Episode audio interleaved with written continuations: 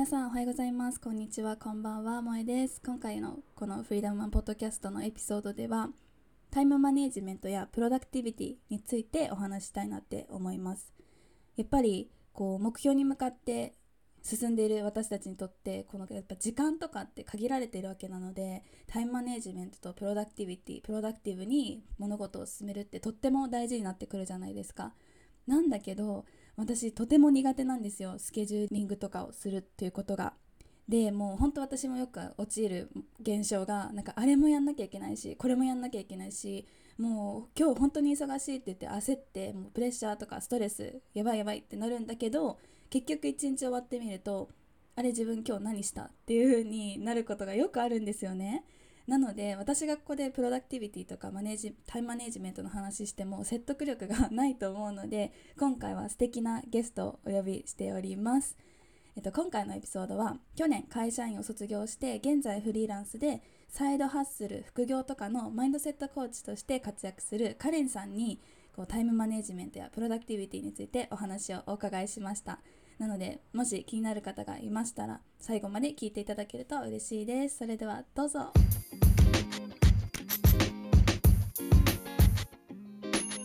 Welcome to Freedom Women Podcast. Here I talk about all the things I'm passionate about self love, feminism, and women empowerment. 海外志向な次世代女性自分の気持ちに正直に生きるヒントをライフコーチである萌えが飾ることなくリアルトークでお届けするエンパワーメントポッドキャストです。Are you ready? Let's go! 今回はサイドビジネスのマインドセットコーチとしてご活躍中のカレンさんにお越しいただきましたよろしくお願いしますはいお願いしますまいさんありがとうございますはい いやもうカレンさん来ていただいて本当に嬉しいんですよ私。いやこちらこそです。ね最近なんか一緒にあのクラブハウスとかでも配信してるからうん。あのよく会うなっていう感じだけど。本当ですよね。毎日のように何か やり取りしてますよね。そうそうそうそう。でイベントとかも今あの計画しててまあそれは後であの、うん、がっつり宣伝していただこうかなと思うんですけど なんか皆さんこのポッドキャスト聞いてる方でカレンさんまだご存じない方もいるかと思うのでぜひぜひカレンさんの自己紹介か何かしていただけますでしょうか？はいえっとまず萌さんポッドキャストにお招きいただいてありがとうございます。はい。で、あのご紹介に預かったあのカレンと言います。で、あの私はあの先ほど萌さんがおっしゃったように、あのサイドビジネスのマインドセットコーチとして、えっ、ー、と主にまあ、忙しいサラリーマンの方々に向けて、まあ、会社の歯車ではなく自分だからこそできるビジネスをあのまあ副業っていう形でまあ構築をして、まあ、将来のキャリアに対するモヤモヤをクリアにするっていうサポートをしています。でも私のビジョンとしてはもうやりたいことをいつでも誰でもなんか挑戦できるなんか豊かな世の中を作っていきたいっていうまあ大きなビジョンはあります。はい。いいですね。なんかやっぱ今こういう時代だからこそなんか本当になんだろうその縛られずに自分のやりたいことを仕事にするってすごくなんか大切だなって、うん、なんか今自分もそういう身になってみてすごい思います。うん、うん、確かになんか見えない、うん、なんか紐みたいでなんか縛られてたなって勝手に。ね。う。ん、思うえでもカレンさん自身はもともと会社員で働いていたんですよね。あはいそうです。あの2020年の本当去年まで普通に会社員でフルタイムで働いてて。でまあ萌さんと同じサイドビジネスのプログラムを去年受講して副業をずっとやってたんですけど、まあそれを今年からメインに変えて今フリーランスで脱サラして。活動してます。はい、素晴らしい。えでも会社員の頃から私たちこの同じプログラムで仲一緒に学ぶ仲間としてもカレンさんのこと見てたけどなんか会社員の時もすごくなんか忙しそうだなっていうのあったけどなんか淡々とこう作業をこなしているカレンさん本当になんかそのま、すごいなどうやってやってるんだろうってすごい私思ってたんですよねでも難しかったですか？そのタイムマネジメントとか。いやー本当うん。苦労しましたね。なんかうん。萌えさんもわかると思いますけどうん。うんなんかサイドビジネスやっててなんか表に見えてるものって本当に一部でなんか裏側でめっちゃやることあるじゃないですか。あるあるある。そうそれをなんか両立するってもうなんかねのそれこそ萌えさんもなんかタイムマネジメントができてるとかっておっしゃってくださいますけど、うん最初はもう全然できてなくて、はい。なんか意識すらしてなかったっていうのも意識しなくてもなんかうん。回ってたんですよねこれまでは。なんか別に副業とうんかそんな忙しいことしなかったから。うんうんでも去年副業始めたらすごいいろんなやることが増えて、うん。でああこのままじゃ回らんって思って、うんそこから初めて意識していくようにはなりましたね。えだってもう普通にあの9 to 5ですよね。9 to そう。5だっけ？時間って。あえー、と9時から定時は5時半なんですけど、まあ、定時なんかに終わらない、ねだからそうですね。残業もしてで帰ってきてから自分のそのサイドのことをやってとか、そうですね。うん。もう本当にその繰り返しでした。ずっと。え土うん。日とかも休む時間とかってもちろんまあなんて言うんでしょう。休む時間はもちろん作ってはいましたけど、うんうんうん。まあ、今までみたいにすごいダラダラっと過ごすっていうのは一切なくなりました。わーすごい。もうなんかね私のイメージではカレンさんも本当プロダクティビティのなんか師匠だから。師匠は本当やめてほしい。なんか本当生産性とかあとタイムマネジメントとかすごくしっかりやられてるっていうもう本当イメージ。ででも実際にそうやってるからいろんなことがねちゃんちゃんとっていうのもあれだけどできてるから本当すごいなと思うんですけど。いやいやなんかそう。で私もねなんかその悩一つの悩みっていうのでなんか会社員をやりながらではなかったんですよ私は再度やるの。本当に自分の仕事がもう本当になくなってですっごい時間がある中でいろいろこうできるようになったんですけどなんか時間が逆にあるからこそうん。なんかあこれもやりたいあれもやりたいこれもやんなきゃってすごいパニックになってるのに一日終わってみたらえ私今日何したみたいな。のがあっていつも。なんかそうだからもっとプロダクティプロダクティブにこう過ごせてたら、あいや今日はこれもできたあれもできたってなんか達成感とかもあるんだろうなっていうふうに思うんだけど、うん。なんかカレンさんなりのなんかこういうふうなことやった方がいいよっていうのとかあったらぜひぜひ聞きたいんですけど。なんかまあ私もねこうやってプロダクティビティもなんか全然完璧とは程遠いので、なんか私が今やってることっていうこと前提で、あのお話はするんですけれども、うん、とわなんか私もすごいす萌えさんのお話ししてた状況すごい理解できて最初本当にまさにそんなんだったんですよ。やることいっぱいあるはずなのにでなんか忙しくなんとなく一日してたはずなのにえ今日何やった？みたいな。いや本当になるでみんな中途半端じゃね？みたいな感じで。で 何一つ終わってないんだけどそう。でなんかもう外暗いんだけどみたいな。なそう それが、まあ、最初の方とかはすごい続いた時にすごいなんかうん自分がなんか虚しいというかなんか何やってんだろうって、あの達成感全く感じない日々が続いた時にモヤモヤして、じゃあ私がじゃあどうするようになったかっていうとまず書き出すってことやったんですね。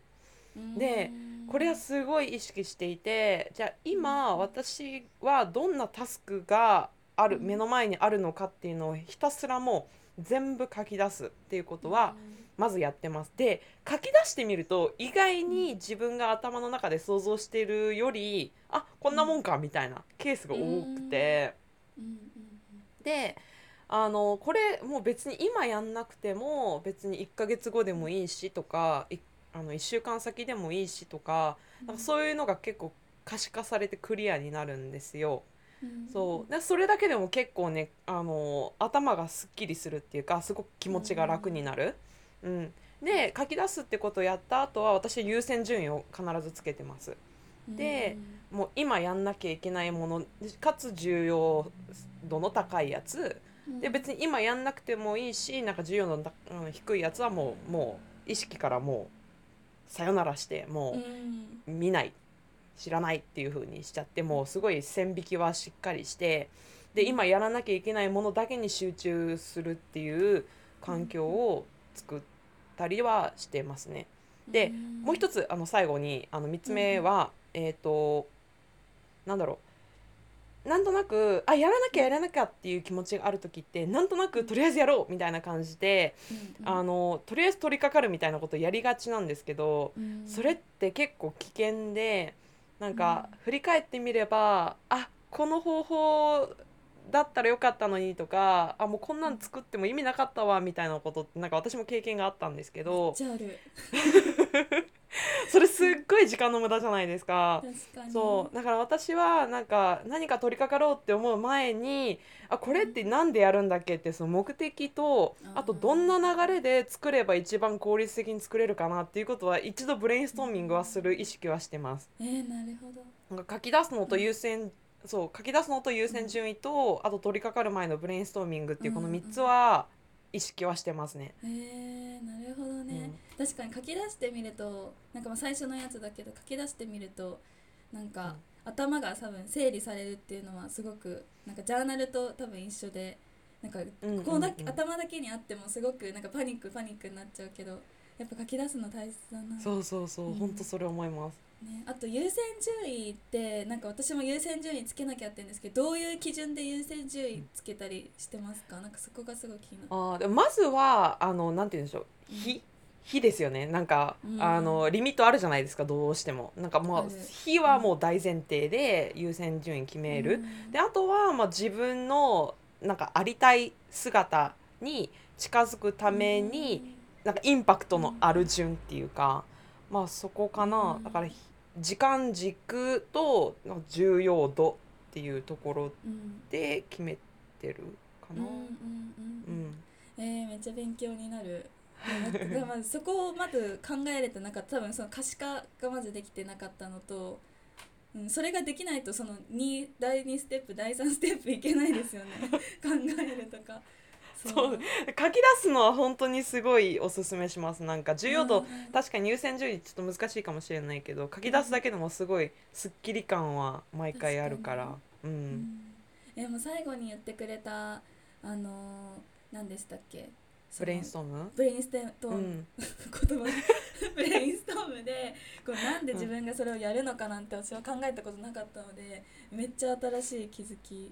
おおよかったです、うん、確かになんかその私も見切り発車ですごいバーってやっちゃうことが何でもかんでもやっちゃうことが多くてなんかあこれ作った方がいいと思ったランディングページをなんか何時間もかけて作ったのに結局世に出さないみたいなのとかあったりして確かになんでそれがするのかっていうのを考えてればもうちょっと違うじゃあ違うものを作ろうとかなったかもしれないって思うとそうそうそうそう、でも私もこうやって偉そうに言うけど私も同じ経験があるからこそなんですよ。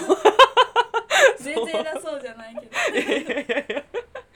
そう。だからね、すごい大事準備って思います。うん、わあすごいいいこと学んだわ。えなんかタイムマネージメントとかってどうしてますか？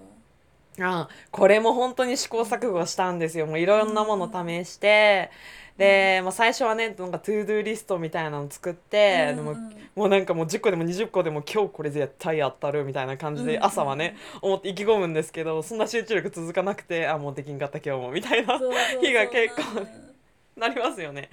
で、まあ、それをあの私はどうやって克服してたかっていうと、うん、えー、っとね2つ私は今もうやっててもうこれは私にはすごく合ってます。でみんなに合うかどうかわからないんですけど、うん、あのおすすめしているのは1つ目は、えーと、今日これ絶対やりきるっていう、うん、あのまあ、自分の中でまあまあ、 to-do なのか、まあ、タスクなのか何でもいいんですけど、うん、今日一日絶対これやりきったらもう合格ってやつをマックス2つだけに絞るっていうことはやってます。これはあの副業の人ならなおさらすごい意識した方がいいだろうなと思って、マックス2つなので私は平日の時は1つだけにしました。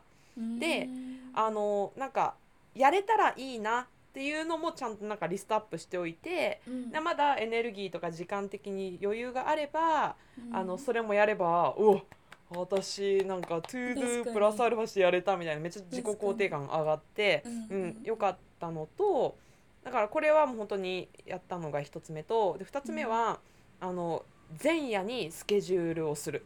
うんこれは去年の10月からずっとやってて、うん。あのめちゃくちゃ私にはハマって本当に寝る前にじゃあ明日例えば7時に起きるんだったら7時から7時半はなんか瞑想して、はい、7時半から8時は、まあ、ワークアウトしてとかっていうのを結構30分から1時間おきぐらいにあのスケジューリングを組むっていうことはやってる。でもその前提としてさっき言ったマックスやることはなんかマックス2つ、ううんん、1つでも OK ぐらいのスケジューリングでめちゃくちゃバッファーを持たせてやるっていうことはやってます。今でも。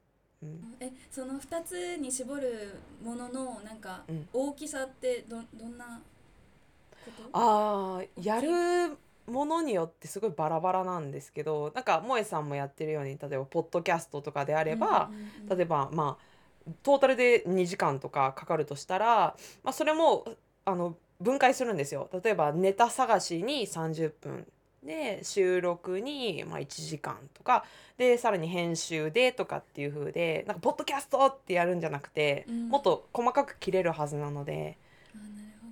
うん、そういうことをやってもポッドキャストってやってやってました。水曜日ポッドキャストやばい。やらなきゃと思ってやってたかなんかその見積もりがもっと多分正確にしやすくなると思います。なんか細分化らした方が。ううん。ん、だけどあそうそうそうそこで見積もる時に私が気をつけてるのも自分が想像してる1.5倍から2倍ぐらいの時間で見積もるってことをやってます。えー、なるほど、うんそう思ったよりなんか例えばアイデア出しとかも、まあ、15分ぐらいでできるかなとかって思ってたら多分絶対できなくてうん多分そう45分とか30分とかかかること全然あるから。うん。確かになんか自分自身の作業のスケジューリングってめちゃめちゃ難しいなって思ってうん。なんかどれくらいこの作業がかかるかっていうのがやっぱ今なんかちゃんと測ろうともやってないかったから分からなくて、でもそれ分かるだけで本当になんかじゃあこの日何やろうって時にそのうん。2つとかに絞ることができてきますよねだんだん。そうですね。そう。多分最初はすごいズレとか出てくると思うんですけど、これ毎日毎日やっていくとあまあポッドキャストといえばもうこんなもんな時間だろうみたいなのが大体分かってくるから、うんうんまあ、続けるってことですよね。要するに。うん前日にそれをスケジュールするっていう。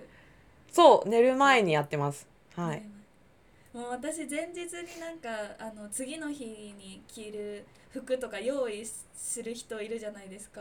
いる。あのジョブズとか。ジョブジョブズは同じ服か。いる。いる。でも私それ絶対できない。なんかそう小学校の頃とかも前日に準備をするっていうのが全然できない。もうだらしないあの素質があるので ちょっと今なら変えられるかも。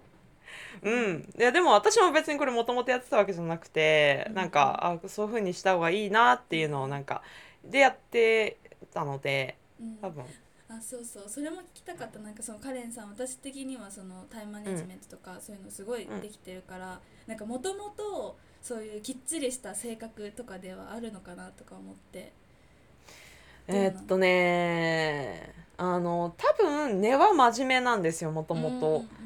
でだけどずっとすごい時間こんなに意識して生活してたかっても全然そんなことなくて多分うんそんなので多分子供の頃から生きてたら多分今頃とんでもない大物になってると思う。そうだよね。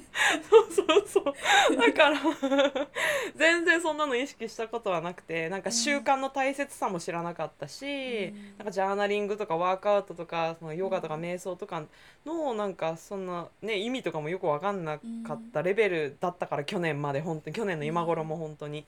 そうだからすっごい1年でめちゃくちゃ変わったのであの今が全然とかっていうのでもうんあの本当に後天的に変えられるものって私が証明します。うん。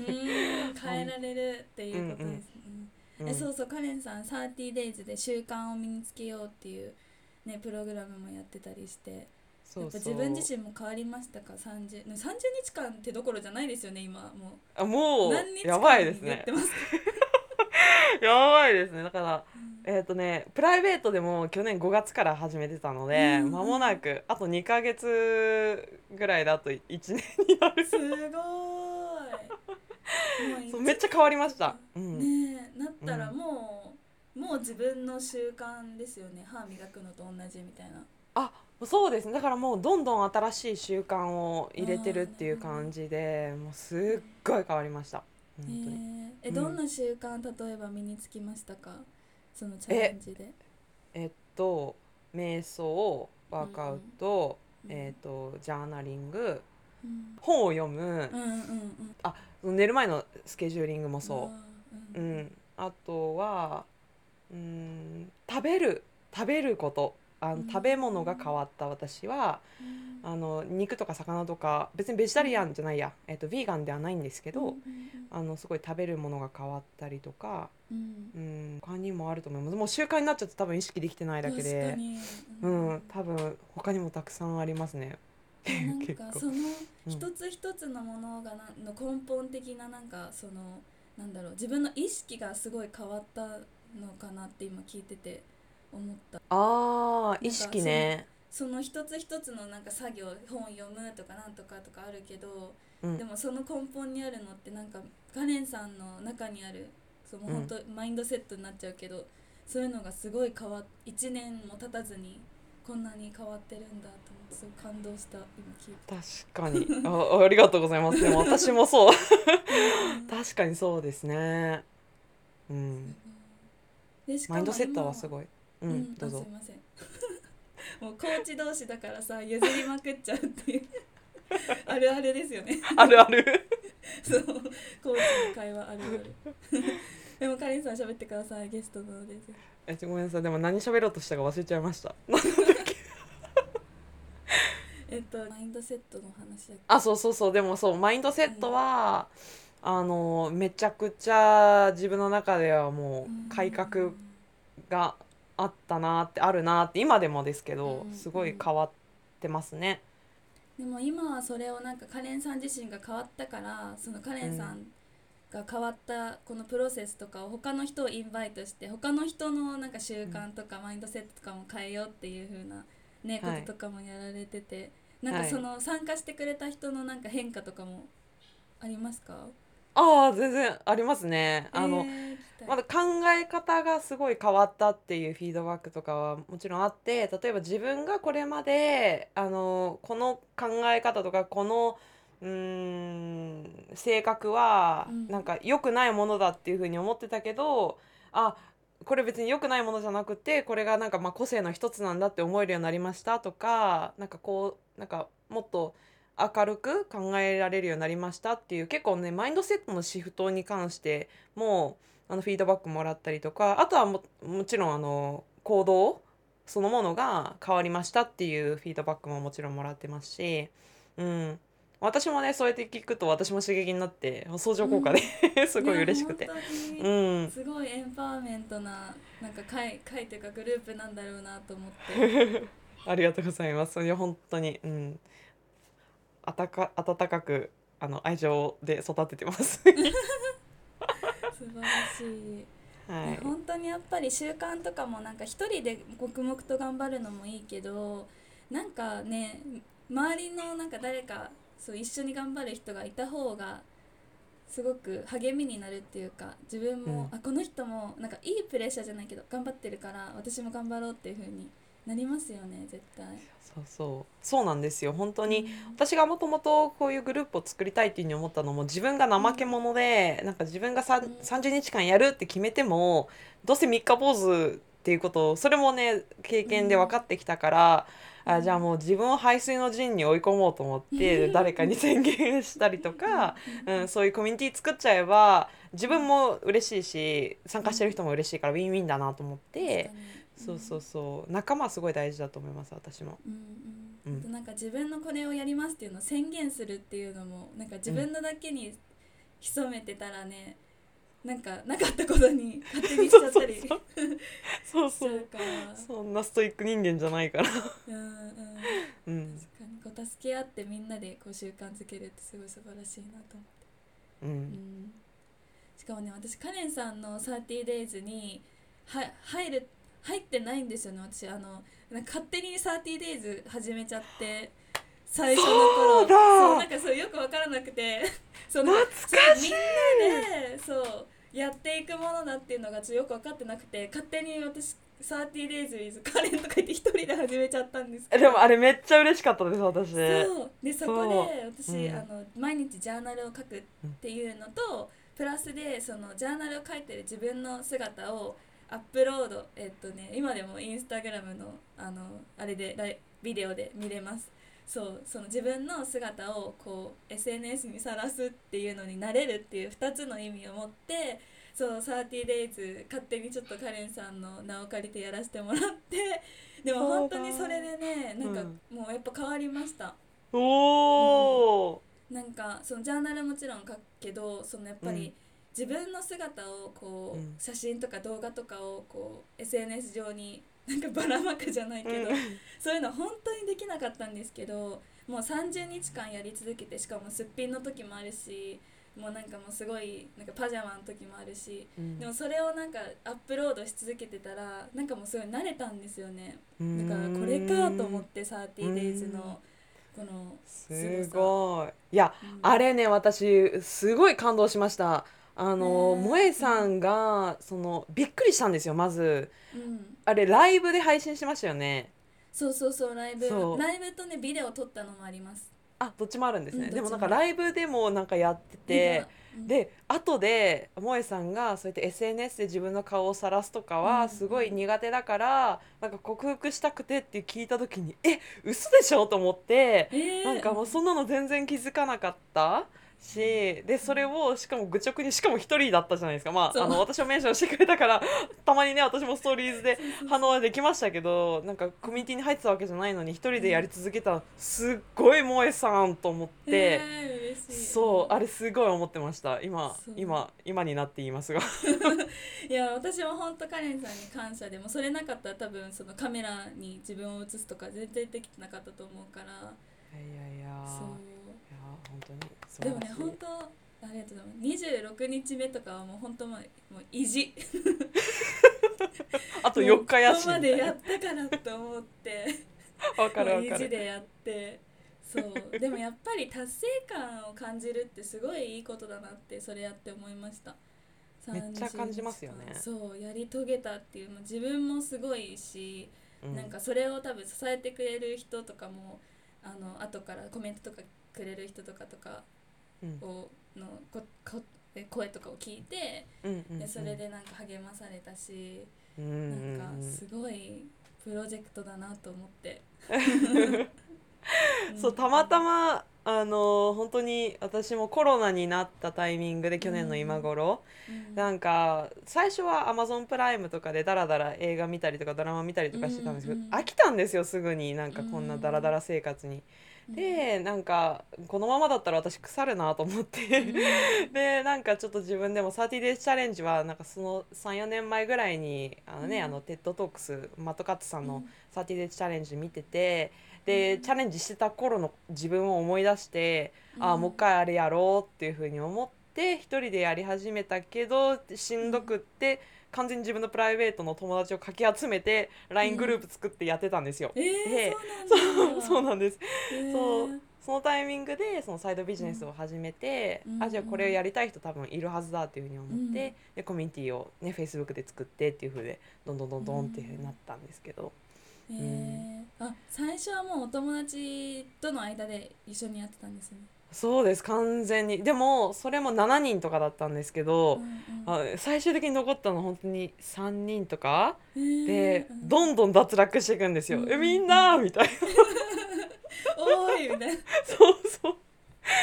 そうなんなんかしかも頑張ろうぜとかって私が言っても、うんやっぱり本人がねそこまであれじゃないとうん。ね、あんまり強制もできないし友情関係そこで崩したくもないしとか思って、うんうんあん。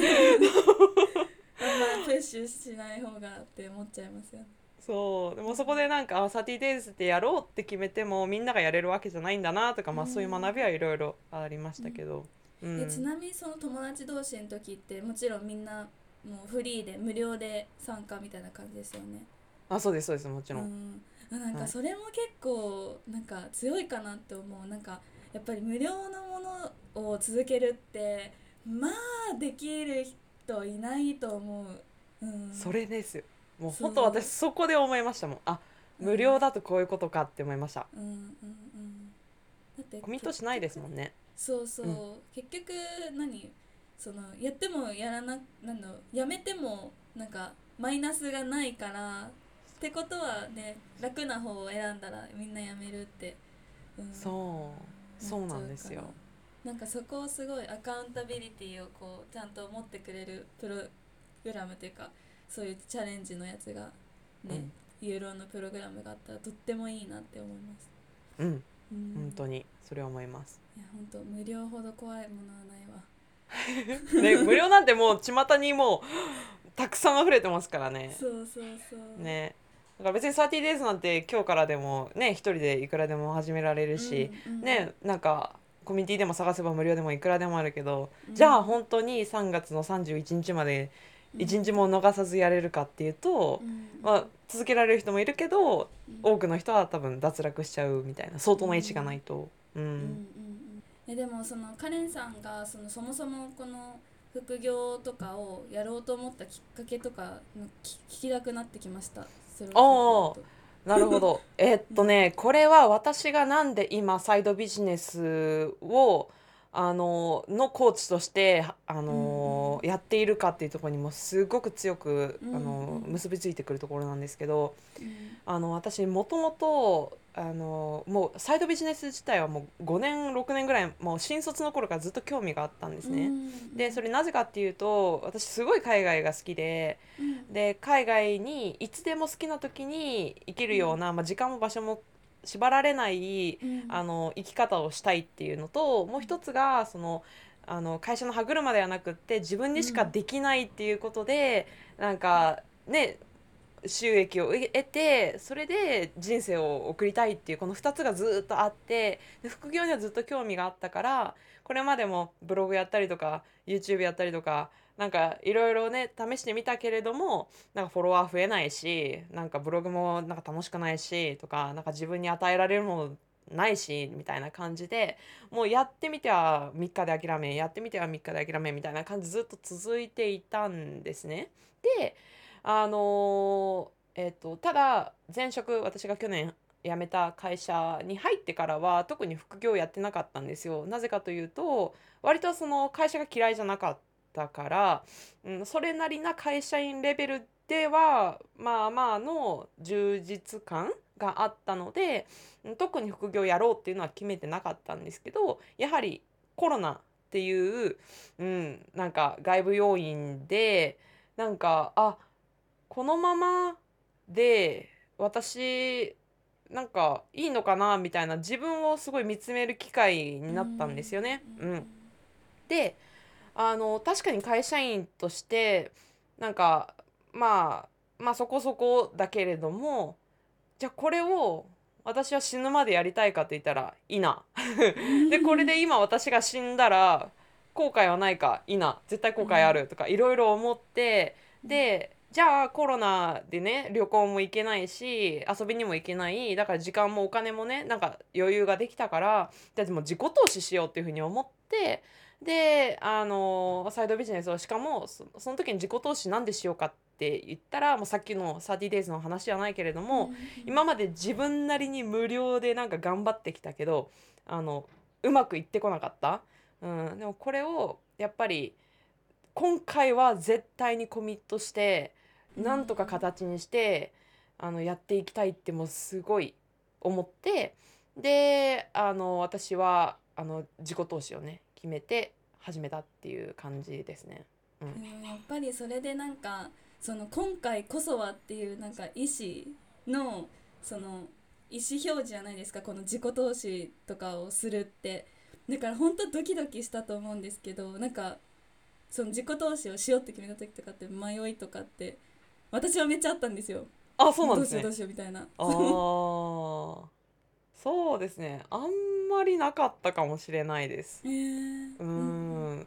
あんまりなかった理由はうーんとなんだろう。多分いや本当に多分すっごい自分のことを自分の人生をすごい俯瞰してめちゃめちゃ考えてた時期でうん。私が今何もやらなかったらうん今と同じ景色でなんか3年後迎えるとかって想像したら嫌だってすっごい強く思って、うん、でも今アクションを取れば違う景色があの、うん。絶対見えているっていうふうに思ったら多分アクションを起こさなかったら100%後悔するってことだけはすごい確信持ってて、うん。でもしこれがうまくいかなくてもなんかうんアクション取ったっていうことで私は後悔しないだろうなって思ってて、ううんん。なんか自分には向いてないっていうことがそれで学びになるじゃないですか、うんそれはそれで。本。うん。それもやってみないとわからないしっていうふうに思って別に死ぬわけでもないからねね、うん。お金なんてまた稼げばいいだけの 話だから。命取られるわけでそうそう。ね日本人だからもうねほ保証もたねすごいしっかりしてるしと思ってまだ若いしって思ったからうん。ほぼうんな迷った時間多分1秒とかです。すごいさすがだ。でも1秒はちょっとおっと思ったけどもいやいやいやみたいな。そうまあ安くないので一応うんっそう。そうて考えたけど1秒後にはまあ払おうって言ってはい、ううん。んそのなんかそう3年後に今と同じ景色を見てる自分もう嫌だっていうのはめちゃめちゃ共感しました。私もそうそうこの自分で自己投資してな何か変えようって行動した時になんかすごいそれを考えさせられて、うん。うん。でもなんかここで何かしら行動すれば絶対何かは変わってるわけじゃないですか、うん。うんそうそうそう。だからそれを考えると本当になんかいても立ってもいられなくなったっていう感じ、うん。めっちゃわかります。本当にそれ。そう。結構なんかこのポッドキャストを聞いてくださってる方でもなんか行動何かしたいけどちょっと自分でできるのかなとかなんか今までがこうだったからい今後同じことが起こっちゃうかもしれないとかで悩んであんま一歩を踏み出せないって方とかがいたりするのでうん。ねなんかもうぜひそのカレンさんのお話を聞いて本当にじゃあ今何もしなかったら3年後自分がどうなってるのかって考えてみると絶対何かしら思いは出てきますよね。何かしなきゃみたいな、めっちゃわかります。なんかうん。私の中で一番怖いのは、うん。その何も行動を起こさないことによって何も変わってない自分の方が怖くて、そう。だったらもうね私もう死ぬこと以外かすり傷って思ってるんですよ人生、そう。本当にうん。どうってことないですよもう死ぬこと以外だったら。ねまあちょっとあんまり骨折とか嫌ですけど。そうだけど そうだってもう本当に20代30代とかでまだ若いんだったらね全然お金なんかまあ別に若くなくてもねリカバリーなんてもうコンビニで働けば別にある程度の収入はあるわけだし、どうにかなるから絶対に。うん。でしかも多分萌さんのポッドキャスト聞いてるような方はみんな向上心高い人ばっかりだと思うのでもうん。う絶対に問題ない。私確信はできる。そうそうそう。そう。本当に、でもカレンさんの言った行動しないことが一番の失敗、うん。本当にもう同感。行動なんか私チャレンジしてみて後悔してることってほぼないんですよ。ねそうそうそうでも結局今まで考えてみて過去考えてあああの時ああすればよかったなって言った時って絶対チャレンジしてない時。そうわ私高なんか高校の時にうん。高校留学したかったんですよアメリカうに。ん。ででもその修学旅行にあの友達と行けなくなるのがあの時期ずれちゃうから。あなんだっーけ留留年じゃないですけどあ。1年学年ずれちゃうから、はい。友達と修学旅行行けなくなっちゃうのが 嫌でやめたんですよ。その2日3日のためにや そう。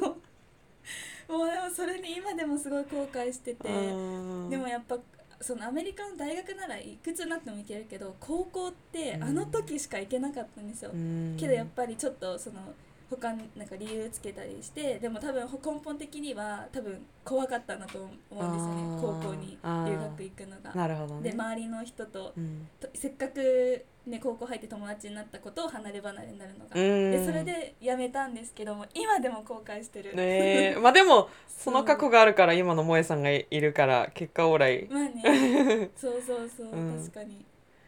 なのでやっぱり挑戦しないことって後悔すにつながるなってすごい思います。確かに。うんそうね本当に同じです。私もやって後悔はないけど、やらなくて、うん。やっとけばよかったなって思うことは上げ出したらキリがないです。そうそうそうそう、ね。うん、あとねもうカレンさんとさこう結構密にさあの、うん。普段からお話ししたりしてるから、はい。でもカレンさんのなんかその何語録みたいなのが私の中でいっぱいあるんですよ。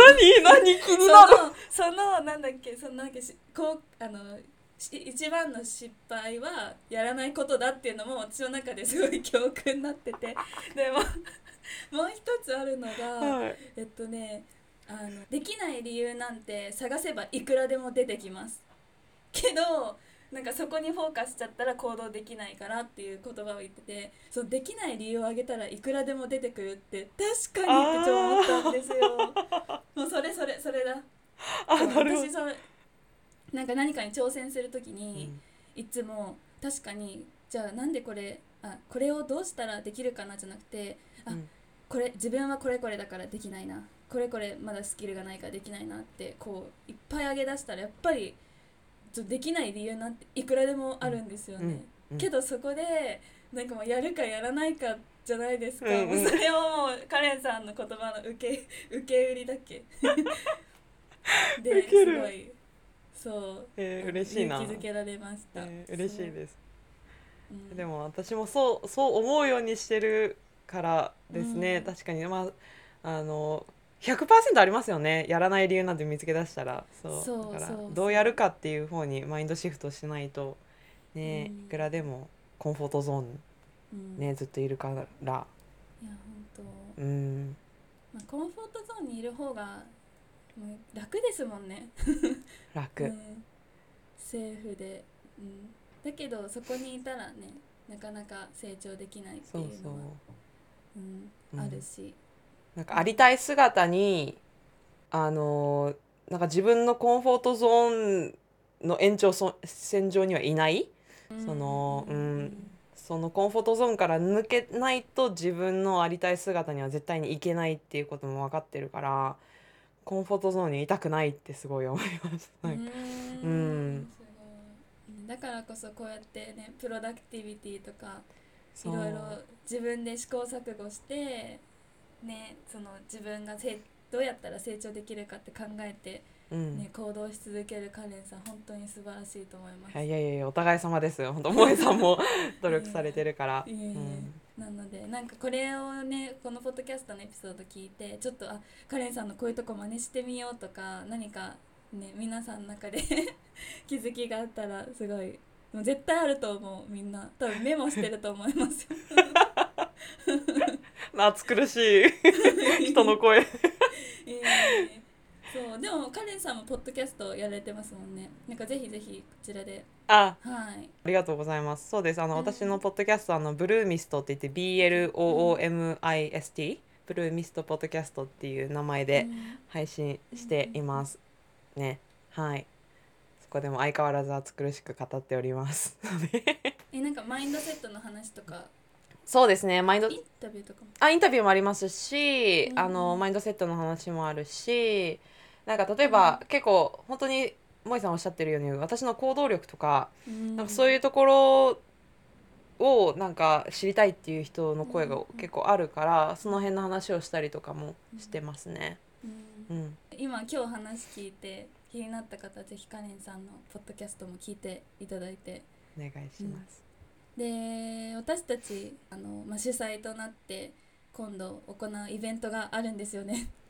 ねですね。もう本当に今週ですけど3月の、えー、と6日から8日の3日間ですよね。はい。あの3月の8日が国際女性デーでねうん。あのそれにちなんであのミレニアルガールズサミットっていうオンラインのイベントをね、企画しております。で本当に扱うなんだろうトピックもなんかジェンダー平等とか、女性のホルモンとかあとはまあ女性エンパワーメントはもちろんですけどあとなんだっけあの環境健康とかか、あとボディポジティブですね。うん。その5つをねみっちりしかもインプットだけじゃなくてディスカッションしてアウプアウトプットしようっていう感じなのでうん。絶賛皆さん参加いただいて楽しんでもらえたらいいなって思いますね。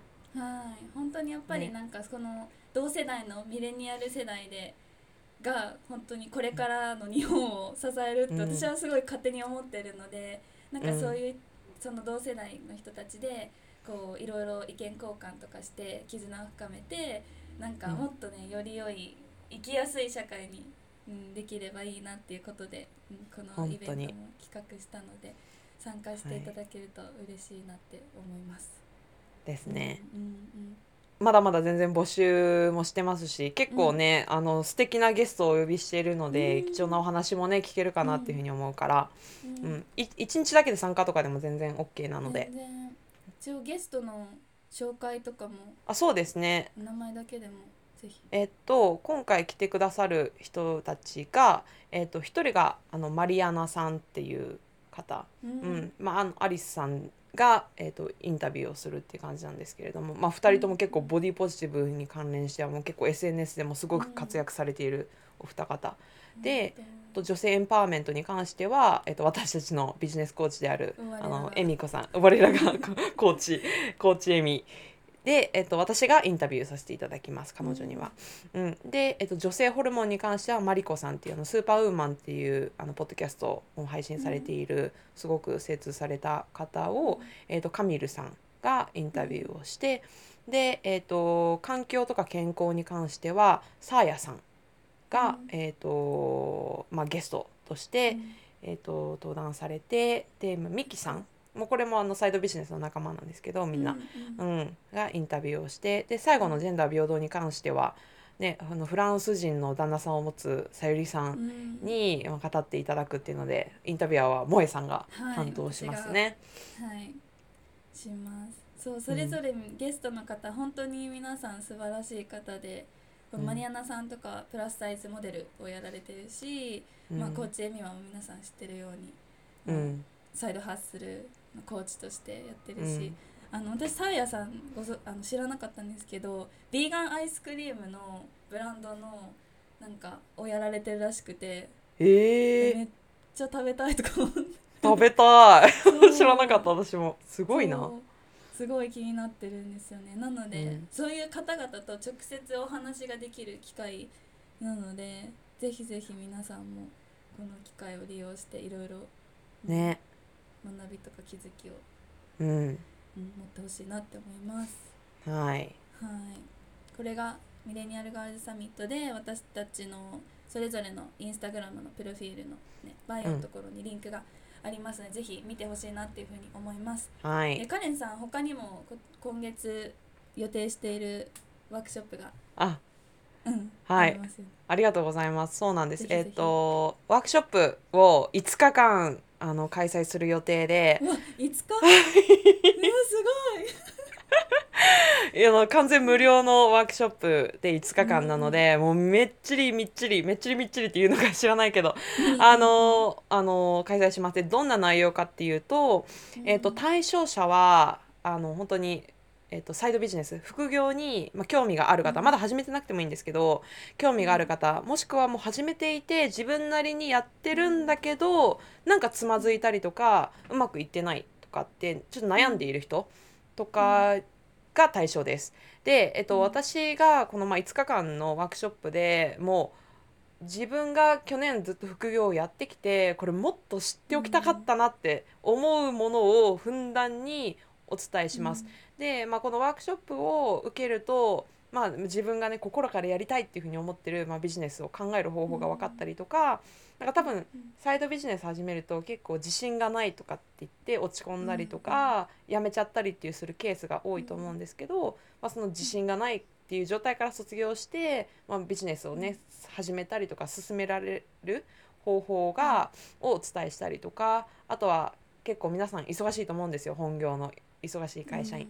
うん、で私も同じ状態だったので、まあ、そんな人たちでも確実に、まあ、コミットして継続するっていう、まあ、秘訣をね私なりにお伝えできればなっていうふうに思っているので、まあ、今年こそは絶対にサイドビジネスをなんか花咲かせたいってもう確実になんか形にしたいって強く思っている人は、あの必ず来てよかったなって思えるワークショップご用意してますので、3月の20日から24日の5日間、うん、あのぜひよろしければご参加ください。私のインスタグラムのうん。あのバイオリンクからも参加うん。登録できるので、ぜひ、うん。はい。いや絶対参加したいです私も。ぜひ。はい。で本当なんか私もこの周りでいっぱいワークショップとかが起きててなんかすごいラッキーだなって思うんですよねこんななんかみんながこの自分の学んだことをシェアして絶対ためになるものをこうワークショップでしかも無料で教えてもらえるって、こんななんか素晴らしい機会あっていいのかって思いますよね。本当それはめちゃくちゃ思います。いやでもね、なんか同じように私もすごい苦しんできた苦苦しむって言ったら大げさなんですけど、なんかもっとなんかなかったかなって思ってたやつだから、うん。そうなんかね今は与える側としてなんか誰か一人にでも貢献できたらうん。嬉しいなっていう気持ちでね、うん。萌えさんもだと思いますけどやってるからね。私この機会にぜひねなんかその副業とかやってみたいなって思ってる方はカレンさんのワークショップ参加してほしいなって、うん、思います、はい。私もちょっと、ま、もう終わろうかと思ったんですけど一個だけ。はい。なんか副なんか副業とかってやっぱ聞くと、なんかほんと簡単にお金稼げますとかなんかあのなんだろうあの物販で 出していいのか分からないけど物販で月10万いけますみたいなのとかすごいあの副業ってインスタグラムであのタグハッシュタグでやるとめっちゃそういうのばっかり出てくるからなんかもうそういうのいいんだよってすごい思うんですよね。なんかいやただただそのお金が稼ぎたいんだったら違うことでやってる。違うことしてるしなんかバイトとか多分してるしその方が楽だから、うんうん。けどなんかそこをなんかパッションとかを持って、あの副業をやられてる方がでそのやり方を教えてくれる方がいるって本当にもう素晴らしいなって思うのでそれだけ言いたかったありがとうございます。いや本当に。そう。稼ぎ方ってもうもういっぱいあるいっぱいあるいなんかちなんか片言にいっぱいあるし。いっぱいあるしなんかあの、別にもっと楽に稼げる方法とかってももしかしてあるかもしれないけどでもそこにパッションを感じるのかとか、そこをね度外視しちゃうとじゃあ続けるのが多分苦痛になってきて結局ね、あの継続性のあるあのビジネスにならなかったりとかそう、うんあるから、まあ、そこをね、まあ、まあ皆さんの価値観次第ではあるんですけど、ううん。ん、で私たちはすごい自分の価値観とかねそのパッションを大事にしたい派なので、ううん。そこをね大事にしたいですよね。ううんん。だからもう本当にそういうふうになんか自分のパッションを形にしてで何か、ね、副業っていうか、形にななるけどそういうのをやっていきたいっていう人にはもうぜひぜひ、うん、はい。カレンさんのもとへ。カモン。はい。でカレンさんのあのインスタグラムのバイえっとリンクとか私のポッドキャストのところにも貼っておくのでぜひ見てみてほしいなって思います。はい。こんな感じでカレンさん今日は長くなってしまいました。が ありがとうございましたこはい、こちらこそありがとうございました。うん楽しかったです。ちらこそまた何かあったらいつでも遊びに来てください 何かあったら、はい、いつでも喜んで。